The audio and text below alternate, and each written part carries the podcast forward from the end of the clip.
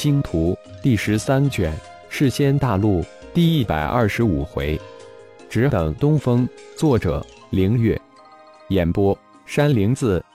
浩然的大螺旋先天劫，对于肉体修炼已达到大罗金仙的他来说轻松至极。就在浩然展开神念，延伸到劫云接引天地意志之时，让空间之心吞噬时，炼神塔灵小炼发出诧异的笑声：“老大，你就这样通过天劫来引来天地意志，让空间之心吞噬？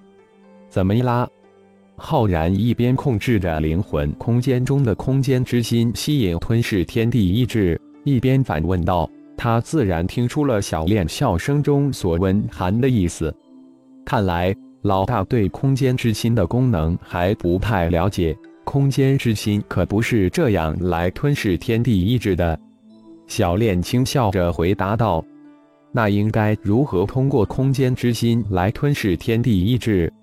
浩然可是不耻下问，立即问道：“老大既然已经炼化了空间之心。”平时只需将空间之心祭出，施展融字诀，将空间之心融入入脚下的大地或是天空之中即可。空间之心会一点一点的吸收天地意志，这样就可以了。浩然有种一头撞死在豆腐里的冲动。原来空间之心是这么吞噬天地意志的，而且还将融字诀的应用推进了一大步。既然空间之心是如此用法，浩然在度过大螺旋先天劫之后，立即将空间之心祭出，然后施展融字诀，将空间之心融入脚下的大地之中。老大，空间之心真正融是仙大仙之后，除了你和另外一颗空间之心的拥有者之外，没有任何人能感应到它。老大可以现在感应一下世间大陆有没有其他的空间之心。小炼提醒道：“嗯，我正有此意。”浩然说完，将神念沉入空间之心中，非常仔细的通过空间之心感应着，确认没有感应到任何其他空间之心后，才放下心来。变化为尸霸后，浩然施施然返回魔物城城主府。施丁早已在城主府大门口候着，将副店主施霸迎了进去。可有什么异动？一边走，施霸一边问道：“荒主已经将魔物城区域突破的魔化物城为全都无声无息的收服了，现在只等教主您回来了。”施丁赶紧汇报道：“其他九个百战队有何异动？”施霸再一次问道：“没什么异动。”都待在驻地等着教主您去巡查呢，施丁小心地说道。哦，还有魔物城与周边四座三级城的传送阵已经基本完成，明天应该可以使用了。浩然在城主府只是待了一顿饭的功夫，幽冥就出现了，无法，浩然只好带着幽冥将魔物城九个百战队的驻地扫荡了一遍。只用了一天的时间，一次性的将九个百战队收入黑暗神殿麾下。至此，魔物城正真的纳入浩然的掌控之中。至于魔物城下的四座三级城的四个百人战队，善等传送阵正式开启之后，再次扫荡四城。幽冥收服的二万突破为人先知境的魔化物城卫，加上十个魔军的百战队。整个魔物城再也没有任何的一点异样声调。魔君的厉害在于通过吞噬魔士器修炼黑暗魔点，但幽冥发现，除了被老大浩然吞噬的失败外，其他魔君居然没有一个领悟领域，就是身为百战队队长的也没人领悟领域。放眼太一教众神殿，只有修炼到人仙之境的弟子。几乎是人人都在演武殿领悟出了领域，不行！如果对上同为修炼黑暗魔典的魔君，幽冥感觉自己收服的这些门人弟子没有任何胜算，必须领悟出领域，走少而精之路。这样，即便对上几百万魔君，自己黑暗神殿的弟子也怡然不惧。幽冥将目光对准了本尊老大浩然，在这个世仙大陆。也唯有老大才具有诱发、激发其他修炼者领域的神通大能。现在黑暗神殿的二代弟子有多少？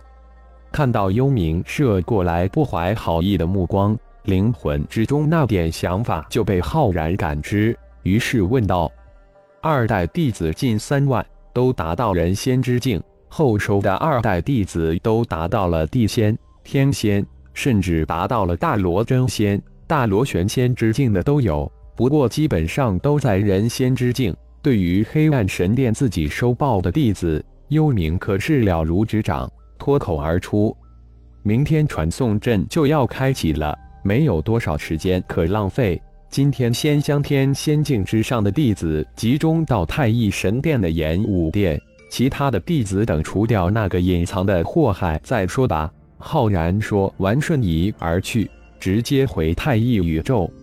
当世间大陆三阳缓缓升起之时。浩然已经化为尸霸，回到了被魔士气笼罩的魔物城城主府。感谢老大，近千弟子已经有八百八十人激发出了黑暗领域，其余的一百多弟子已深有感悟，相信激发出领域也只是时间问题。老大就是老大。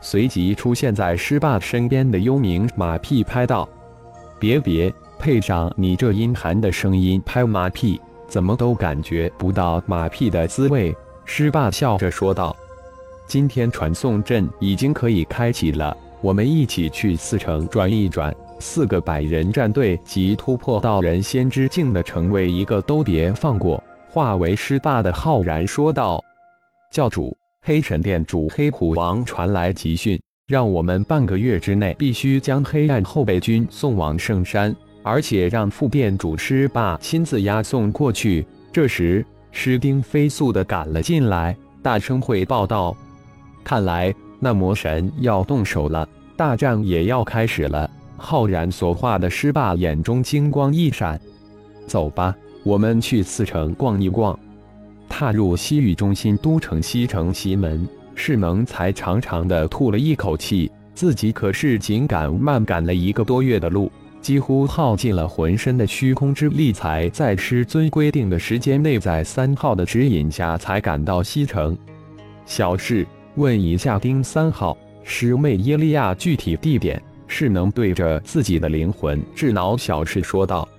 丁三号说了，师妹就在西城，他的家族之中被禁闭软禁了。他的家族很出名，让我们自己打听。小事如实回答道。我两眼一昧黑，师妹的家族再大再出名，我也不知道啊。是能一声哀嚎。